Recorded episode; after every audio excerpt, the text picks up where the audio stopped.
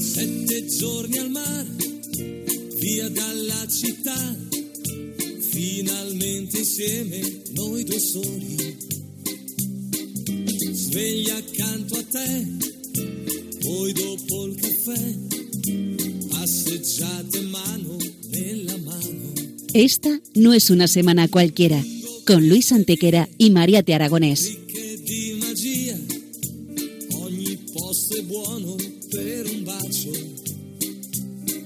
Hola a todos, bienvenidos una vez más al programa Esta no es una semana cualquiera en Radio María, con un servidor de ustedes Luis Antequera. y Mariate Aragonés.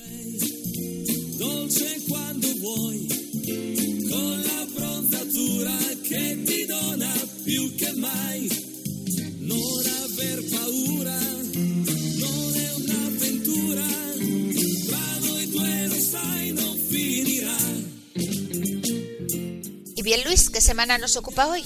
Hoy, Mariate, le damos un repaso a algunos de los hechos históricos ocurridos entre un 3 y un 9 de marzo.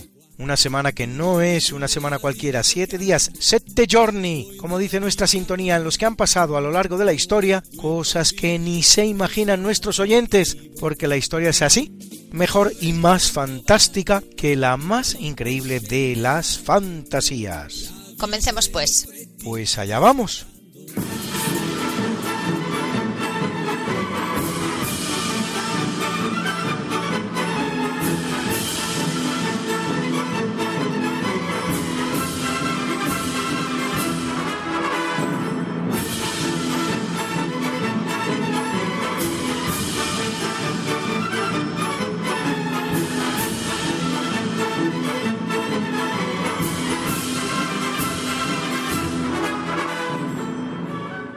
En 1284, tras la conquista de Gales, dos años antes por el rey Eduardo I de Inglaterra y la muerte del jefe galés Llywelyn ap Gruffudd, el Principado de Gales se incorpora a Inglaterra mediante el llamado Estatuto de Rutland, así denominado por el castillo desde el que se proclama, el cual entre otras cosas, determina que el heredero a la corona inglesa lleve en adelante el título de príncipe de Gales, como así ha venido siendo hasta la fecha de manera ininterrumpida. Hasta el momento de la conquista inglesa, Gales se había constituido en multitud de pequeños reinos que luchaban entre sí, pero siempre independientes de sus vecinos orientales ingleses de origen mixto céltico-germánico, mientras que los galeses eran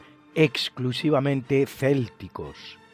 Con la aprobación en 1536 de las actas de Gales por el rey inglés Enrique VIII el Uxoricida, Gales se incorpora plenamente al reino de Inglaterra, formando parte luego del reino de la Gran Bretaña, nacido en 1707 con la incorporación de Escocia y del Reino Unido en 1801 con la de Irlanda.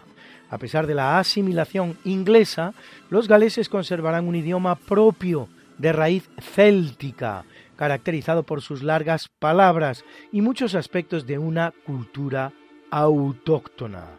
En 1588 William Morgan realiza la traducción de la Biblia al galés.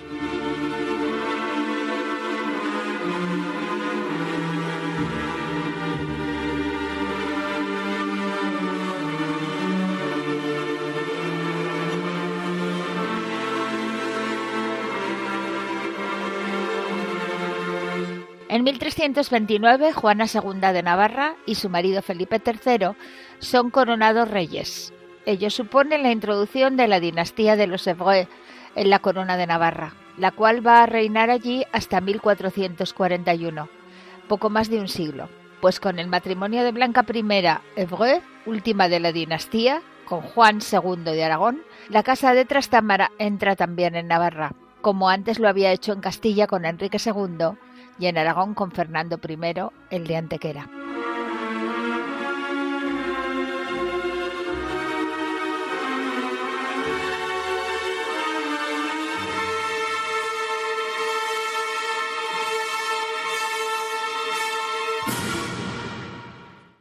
1478, con el fin de impulsar la industria naval en sus reinos, los reyes católicos promulgan una pragmática concediendo premios a los que construyan embarcaciones de 600 a 1000 toneladas, una política naval que prepara el gran lanzamiento de España a los océanos, algo que hará con inusitada energía hasta descubrir los confines del Atlántico, América, la entrada oriental al Pacífico y el entero Océano Pacífico, que sólo se navegaba por su flanco occidental, es decir, la costa asiática, en navegación de cabotaje, es decir, con la costa a la vista o cercana, todo lo cual resulta en el descubrimiento del 57% del planeta Tierra, es decir, todo aquello que va desde el meridiano 28 oeste,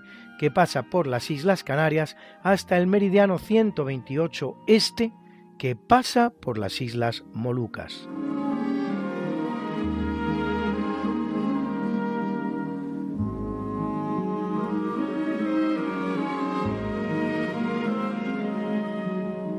En el capítulo siempre fecundo de la conquista, colonización y evangelización de América por los españoles, que va a permitir a los indígenas americanos el tránsito del neolítico al renacimiento en apenas dos generaciones, un tránsito que a los europeos había costado 7.000 enteros años,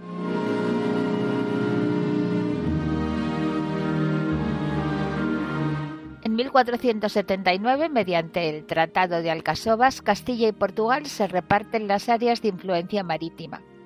Para Castilla, Canarias, para Portugal, las plazas del occidente africano, que ya venía explorando desde hacía bastante más de un siglo en realidad desde que termina la reconquista portuguesa en 1249. Nos hallamos ante ese momento mágico de la historia que es la embestida de ambas naciones, España y Portugal, a los mares, la cual cerrará las rutas marítimas del mundo, delineando definitivamente los contornos más remotos del planeta.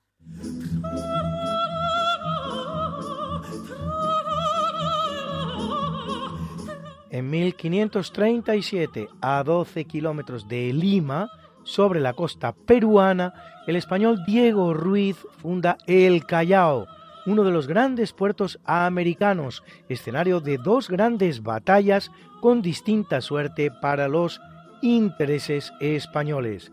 La primera, la de 1824, saldada con una derrota que determina la definitiva retirada española del continente americano. La otra cuando en 1866 la Armada Española, que manda Casto Méndez Núñez, realiza exitosamente una operación de castigo contra la ciudad en el marco de la llamada Guerra del Pacífico entre España, por un lado, y Chile y Perú, por otro.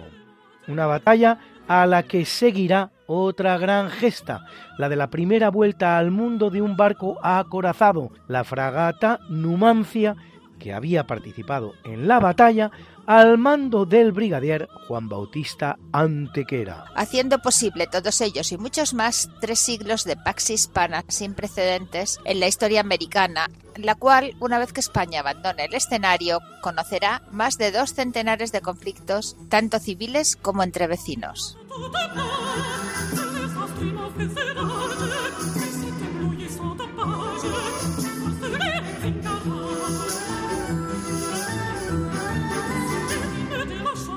Y son fechas muy importantes en la historia de Rusia, porque en 1613 una asamblea de nobles elige como zar al joven Miguel I, con el que da comienzo la dinastía Romanov, que será la última que reine en Rusia, cosa que hace hasta el triunfo de la revolución bolchevique en 1917, el derrocamiento del zar Nicolás I Romanov y la implantación de una terrible tiranía comunista. En 1861 el zar Alejandro II abole la servidumbre en Rusia, medida que afecta a más de 40 millones de campesinos rusos, una servidumbre por la cual estos estaban atados al territorio en el que se hallaban, que no pueden abandonar bajo ningún concepto sin el permiso correspondiente del señor del lugar, así como obligados a realizar los trabajos propios de su estado de servidumbre. Rusia va a ser uno de los últimos países europeos en adoptar medida tal, una medida que en España, solo a modo de ejemplo, se había tomado en 1486, cuatro siglos antes, mediante la llamada Sentencia de Guadalupe.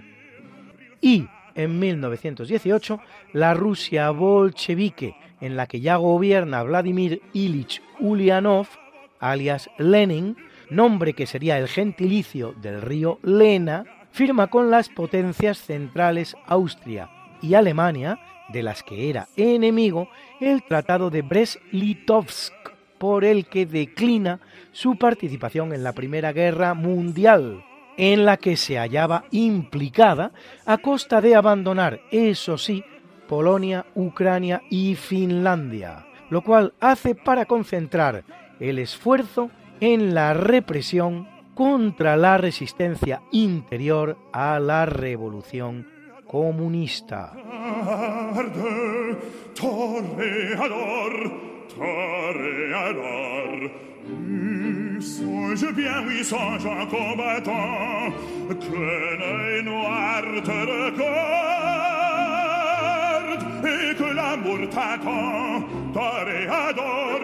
En 1770, en Boston, se produce la protesta por la ley que obliga a dar hospedaje a los soldados británicos. Las tropas británicas son recibidas a pedradas y los soldados responden disparando, con un saldo final de cinco civiles muertos. Es la primera sangre derramada en la guerra de la independencia de las trece colonias.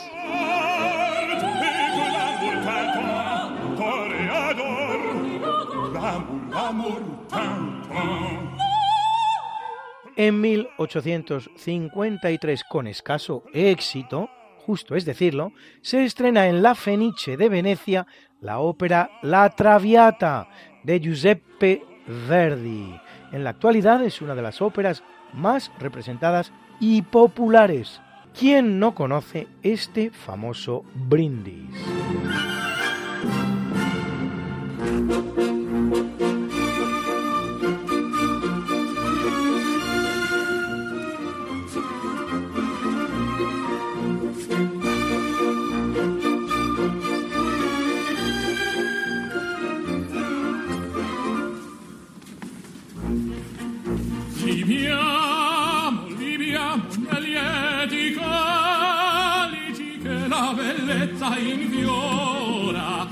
là, fuggeva, fuggeva.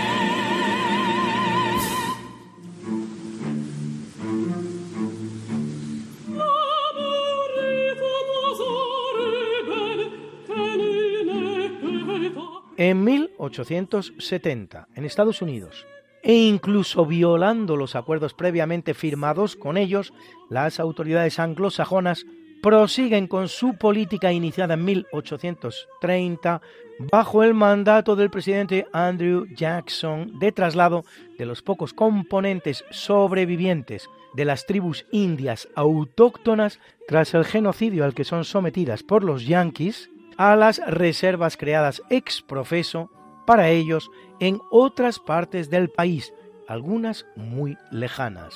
La política de exterminio y confinamiento de las tribus indias propiciará la composición demográfica actual del país, donde apenas un 0,89% de la población pertenece a las tribus originarias del territorio, con un mestizaje cero producto de la política de segregación que hará que los matrimonios mixtos en Estados Unidos sean ilegales y perseguidos hasta el año 1967. Sí, ha oído usted bien.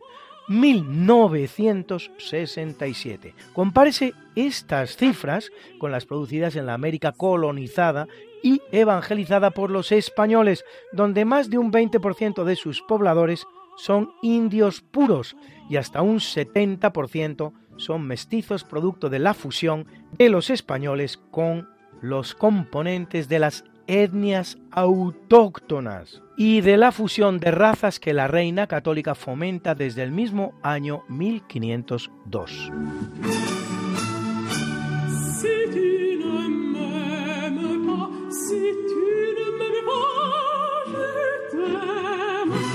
En 1875, en el Opéra Comique de París, se estrena la ópera Carmen del compositor francés Georges Bizet, con libreto de Ludovic Halévy y Henri Meillac, basado en la novela Carmen, ambientada en Sevilla, de Prosper Mérimée, el cual a su vez se había inspirado en el poema Los gitanos del escritor ruso Alexander Pushkin para que vean ustedes lo que es la génesis de una obra maestra.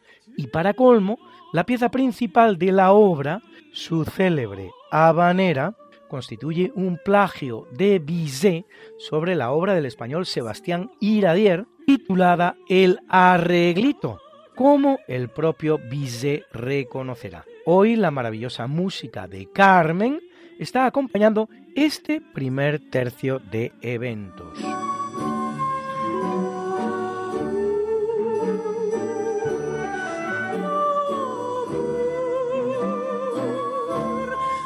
En 1891 en Madrid se inaugura el bello edificio del Banco de España entre Alcalá y Paseo de la Castellana, donde se guardan las reservas de oro del Tesoro español, las mismas que en 1937 el entonces ministro de Hacienda del gobierno de la Segunda República, Juan Negrín, enviara a Moscú en pago de nada, en prejuicio primero de España y segundo de la propia República, y de las que Stalin, al verlas llegar, dijera, este oro lo volverán a ver los españoles cuando yo me pueda ver las orejas con mis propios ojos.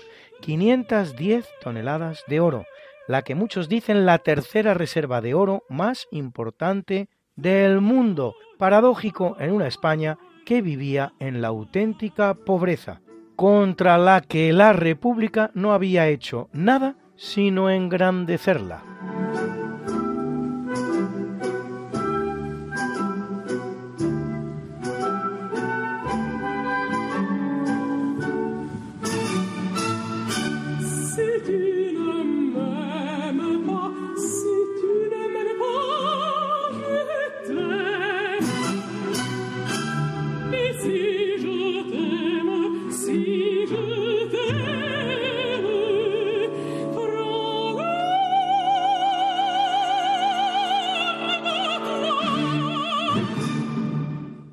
En 1905, Fritz Schaudin descubre la espiroqueta Treponema pallidum, agente causante de la sífilis. Cinco años exactos después, se conocen los primeros éxitos en el tratamiento de la sífilis con salvarsan, arsfenamina, medicamento desarrollado por el alemán Paul Ehrlich y el japonés Sahachiro Hata.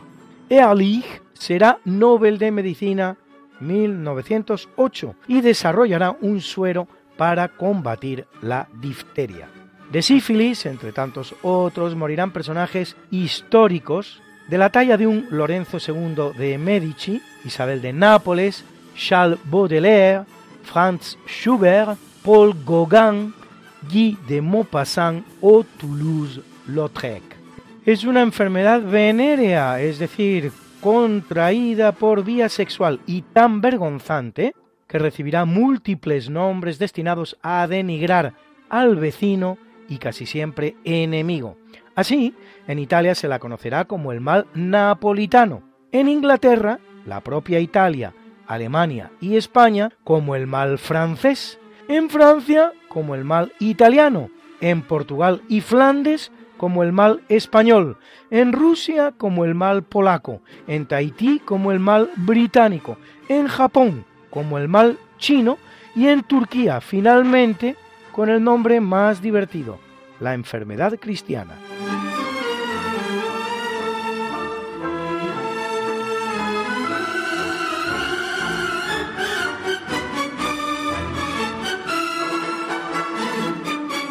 En 1933, en el marco de la Segunda República, se funda en España la Confederación Española de Derechas Autónomas, la CEDA, coalición que agrupa los partidos de derechas, presidida por Gil Robles, que resultará triunfadora en las elecciones de ese mismo año. Por no tener mayoría suficiente para gobernar, desde la presidencia de la República desempeñada por Alcalá Zamora, se le permitirá apoyar un gobierno del Partido Radical de Alejandro Lerroux, pero no formar parte de él. Extraño, ¿no?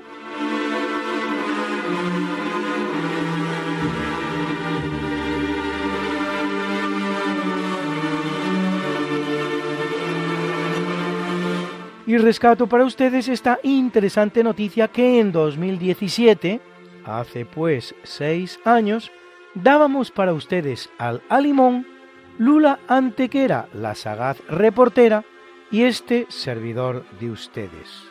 Y en 1931, papi, el gobierno de Estados Unidos adopta la marcha The Stars Spangled Banner, el estandarte de las barras y las estrellas como su himno nacional. ¿A que no se imaginaban ustedes que fuera tan moderno? La letra la compone Francis Scott Key en 1814. En cuanto a la música, es una adaptación del himno de la sociedad londinense llamada Anarchotic Society fundada en 1766 y según parece se cantaba al final de las comidas levantando las copas de vino y alcohol en un ambiente bastante lírico y profano. Y es que no en balde, Anacreonte es un poeta griego famoso por sus canciones de borrachera. Consta que ya existía la melodía en 1773 y se atribuye a John Stafford Smith, organista de la Catedral de Gloucester. Muy interesante, hija mía. Te propongo escuchar una bonita versión a capela del himno del que hablas. La interpreta Oak, Ash and Thorn, roble, ceniza y espina. Fíjate Lula en el tono jocoso de la canción y hasta las risas que se escuchan en alguno de sus pasajes.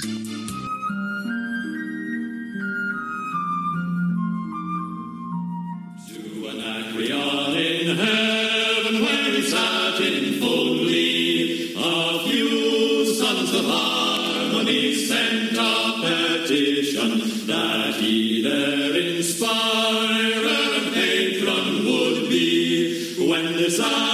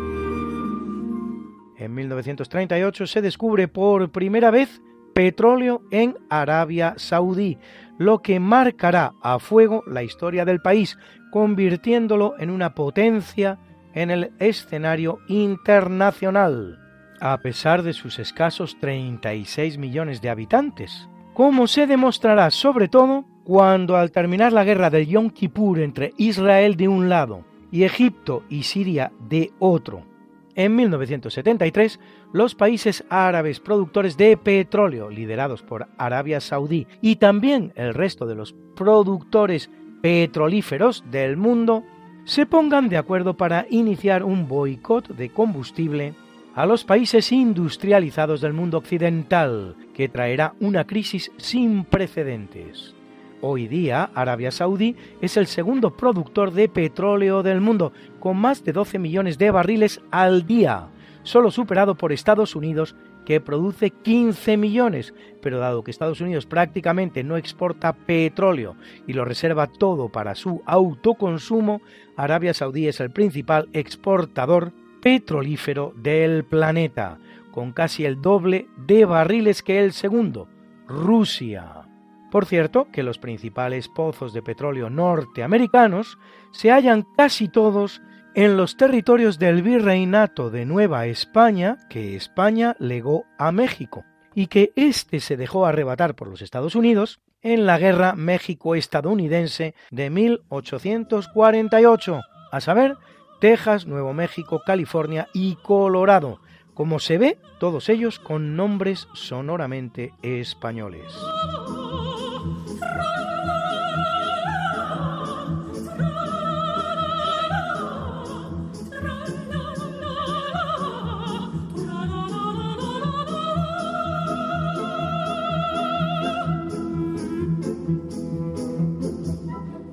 En 1991, en sendos referenda, el 74% de los votantes de Letonia y el 83% de los de Estonia votan por independizarse de la Unión Soviética, con lo que comienza el derrumbe de la misma.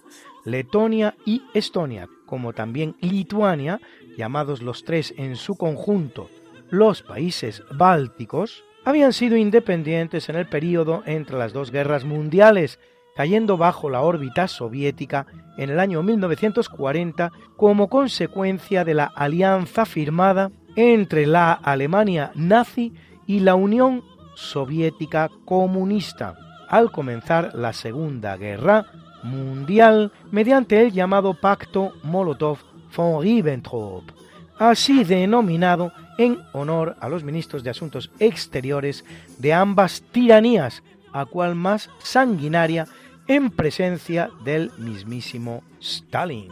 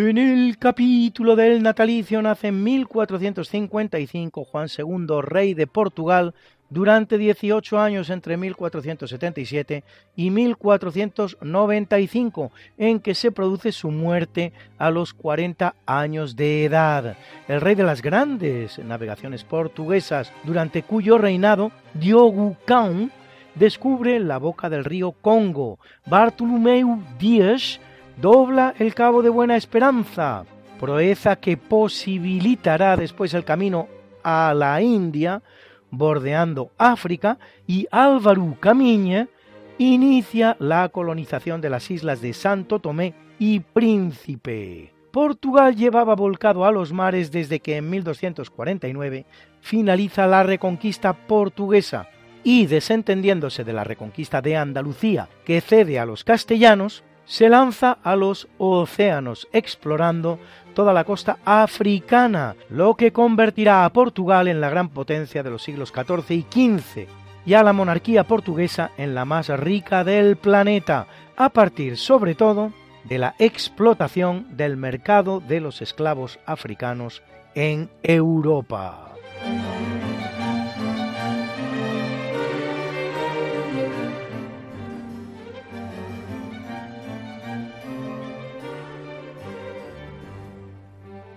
En 1459. Nace Jacob Fugger, más conocido en España como el Fúcar, comerciante e industrial del cobre alemán, convertido en el más importante banquero de Europa, que financia el acceso del gran Carlos V al cetro imperial y los pagos a realizar a cada uno de los electores imperiales, a saber, el rey de Bohemia, el duque de Sajonia, el margrave de Brandeburgo, el conde del Palatinado y los obispos de Maguncia, Treveris y Colonia.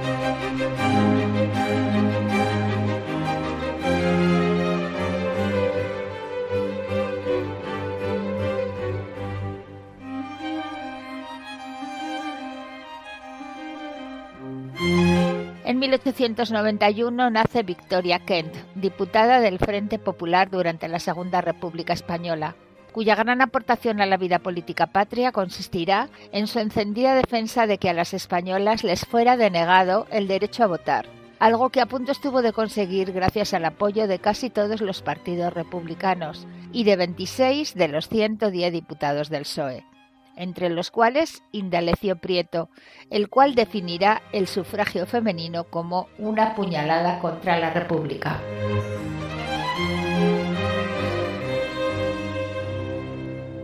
Ve la luz en el año 1891 Federico Moreno Torroba, compositor español, autor de múltiples zarzuelas, entre las cuales títulos tan emblemáticos como La Chulapona y sobre todo Luisa Fernanda, considerada una de las obras cumbre del popular género español, equivalente a la opereta que se trabajaba en otros países europeos. La mazurca de las sombrillas. Vamos a pasar un rato divertido.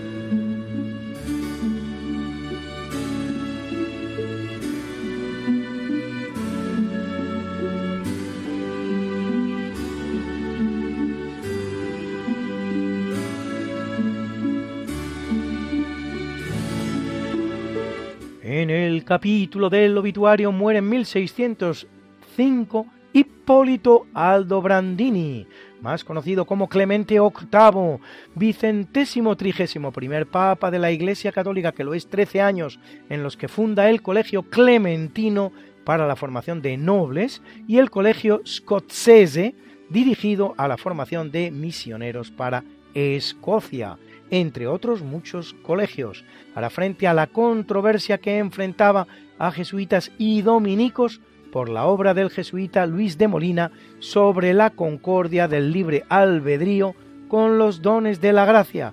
Instituye la Congregatio de Auxilis Gratia, que ordena que la publicación de cualquier libro venga acompañada de la autorización del Santo Oficio.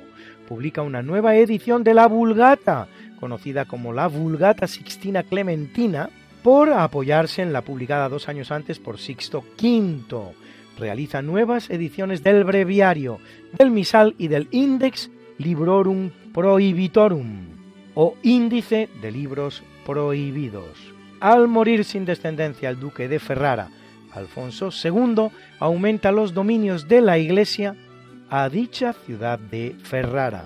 Durante su pontificado se produce el proceso, condena y ejecución en la hoguera del célebre Giordano Bruno.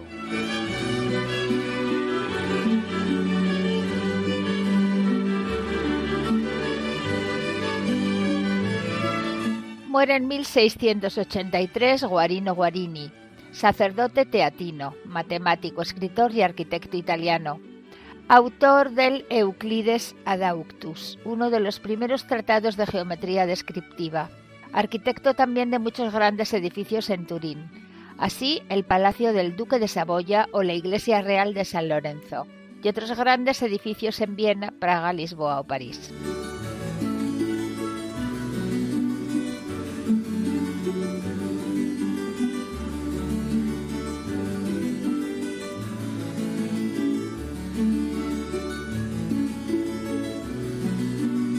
En el año 1706 fallece el organista, clavicembalista y compositor barroco alemán Johann Pachelbel, uno de los grandes de la generación anterior a la de Bach, que aunque es especialmente recordado por su canon en re mayor para tres violines y bajo continuo, deja escritas otras piezas importantes como una chacona en fa menor, una toccata en mi menor para órgano y el hexacordum Apollinis. Hoy su célebre canon, que en realidad no es propiamente un canon, sino más bien un pasacalles, está acompañando este obituario.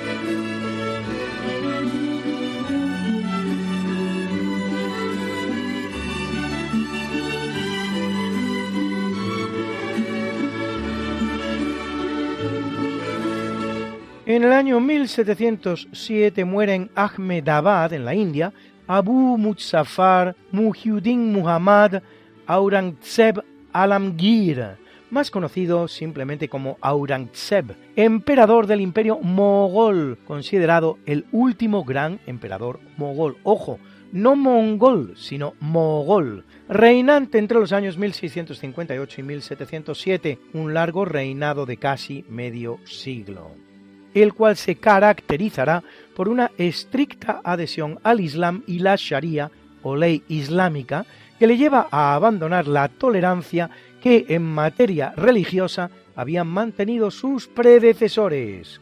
Se le llama Imperio Mogol o Mogul por ser la manera en que los persas pronunciaban la palabra mongol, con los que los consideraban relacionados, pero de hecho ellos mismos se autodenominaban Babur y se trata de una dinastía timúrida, entroncada con el gran emperador Tamerlán, que levanta su imperio de cero merced a su genio militar, el cual lo convierte en uno de los generales más importantes de la historia y también de los más crueles.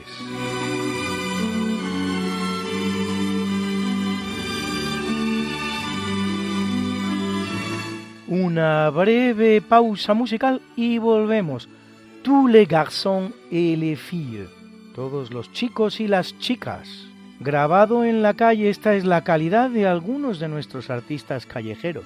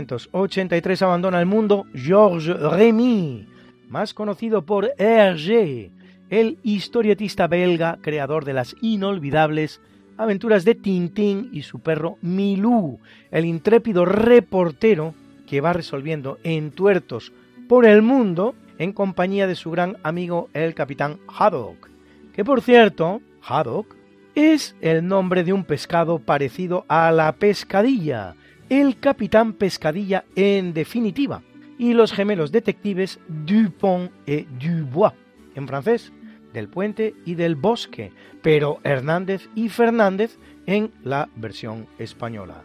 La serie la forman 24 álbumes, publicado el primero en 1930 y el último en 1976, a lo largo, como se ve, de 46 años, casi medio siglo. Se calcula que se han vendido desde sus inicios más de 200 millones de álbumes, y así como existe hoy toda una corriente de auténtica tintinofilia, que incluso ha disparado el precio de las primeras ediciones de sus aventuras, determinados aspectos del personaje como su adscripción indisimuladamente cristiana ha creado también una corriente contraria al mismo.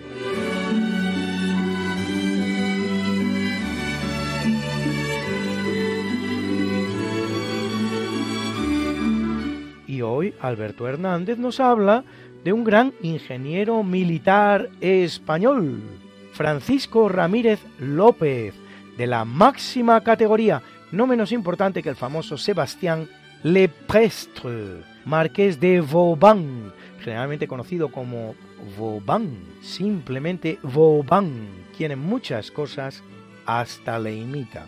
Solo que por ser español, pues recibe el trato histórico que reciben tantos grandes personajes de la historia que son españoles. Es nuestro triste sino. Francisco Ramiro López fue un ingeniero aragonés, no se sabe exactamente dónde nació ni en qué año, pero se sabe que en el año 1475 construyó un torreón que hoy se llama de los Ambeles en la muralla de Teruel. Los reyes católicos visitan Teruel en 1482 y se quedan impresionados con este torreón. Así que contratan al bueno de Ramiro y se llevan con él a la guerra de Granada. En la guerra de Granada participa él como ingeniero para derribar castillos, también como artillero, conoce el uso de la pólvora y bueno, empieza por las localidades de Loja hasta que al final ya conquistan Granada. Él ha hecho de artillero, pero también cuando los castillos quedaban en poder de los reyes católicos los protegía haciéndoles mejoras. El campamento Santa Fe también lo fortifica él. Bueno, terminada la guerra de Granada, el rey católico le manda a que inspeccione cómo están las defensas del Rosellón francés y allí se encamina nuestro artillero. Ve que están bastante mal y empieza a construir castillos. El castillo que empieza a construir es el castillo de Salces, que es probablemente el más importante de la zona. Mientras está construyendo, el rey católico le manda otra vez que venga a Granada porque está la rebelión de las Alpujarras y también le emplea en la conquista de Melilla. Para la conquista de Melilla hace unos puentes que van embarcados para que cuando lleguen a la tierra puedan ser despegados con facilidad y utilizados, no tengan que ser construidos allí inmediatamente. Terminadas estas campañas con éxito, vuelve al Roseñón, al castillo que está terminado de construir y cuando está dentro se presenta el rey Luis XII de Francia, que tiene la mala de conquistarlo.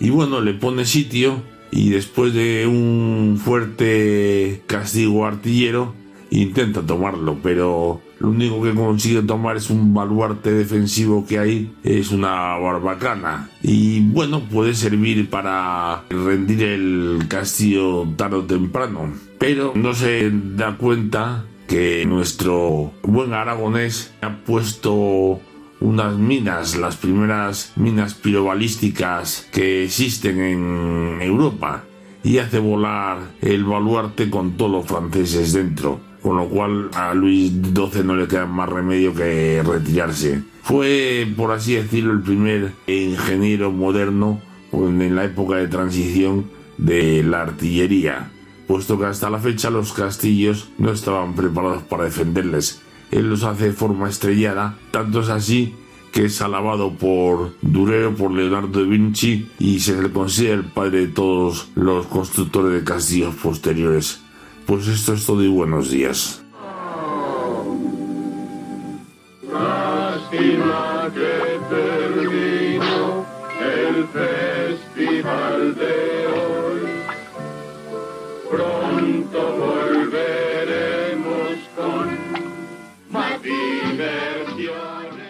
Y sí amigos, una vez más y como siempre, nuestro programa se acaba, llegamos al final. Pero recuerda,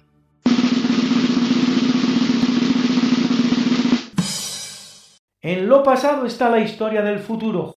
Juan Donoso Cortés, que fue un diplomático español, político y filósofo, diputado varias veces, senador vitalicio desde 1853, miembro de la Real Academia Española, en posesión de la Légion d'honneur francesa, de ideología monárquica y liberal que fue evolucionando hacia el conservadurismo y el tradicionalismo, autor de varias obras entre las que destaca su ensayo sobre el catolicismo, el liberalismo y el socialismo, considerados en sus principios fundamentales. Ahora bien, no nos vamos a despedir sin presentar, como siempre, la mucha buena y variada música que nos ha acompañado hoy.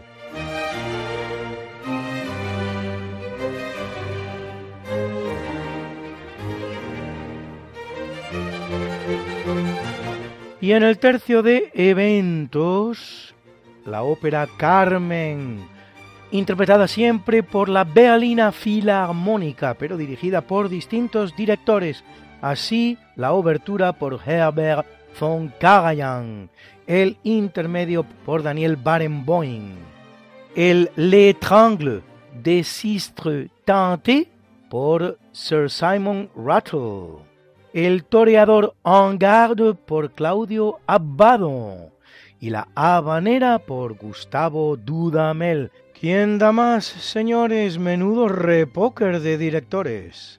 En el natalicio hemos escuchado la sinfonía número 8 en do menor de William Herschel, una de las favoritas de este programa, interpretada por los London Mozart Players, que dirigía Matthias Bammert y en el obituario el canon en re mayor de Johann Pachelbel. Era la Canon Orchestre de Chambre que dirigía Jean-François Payard. muchas canciones hoy, el brindis de la Traviata de Giuseppe Verdi, que interpretaba la soprano Stefania Bonfadelli y era el tenor Scott Piper, dirigida por Plácido Domingo. También ha sonado hoy La mazurca de las sombrillas de la zarzuela Luisa Fernanda de Guillermo Fernández Show, Federico Moreno Torroba y Federico Romero. Era el coro Cantores de Madrid que dirigía el desgraciadamente desaparecido Ataulfo Argenta. Y también esa preciosa canción Tous les garçons et les filles de Françoise Hardy, de la que hacía una magnífica interpretación callejera Pitusa Antequera. Esta no es una semana cualquiera, a que teníamos razón. La historia, ¿cómo es? Y no como nos gustaría que fuera. Hasta el próximo programa. Se despiden de ti, Mariate Aragonés y Luis Antequera. Pero yo te veo muy pronto en el programa de Javier Ángel Ramírez, Diálogos con la Ciencia, el jueves a las 12 de la noche, o lo que es lo mismo, el viernes a las 0 horas, con nuevos episodios de nuestra apasionante historia. No te lo pierdas. Les hemos ofrecido en Radio María Esta no es una semana cualquiera, con Luis Antequera y María Te Aragonés.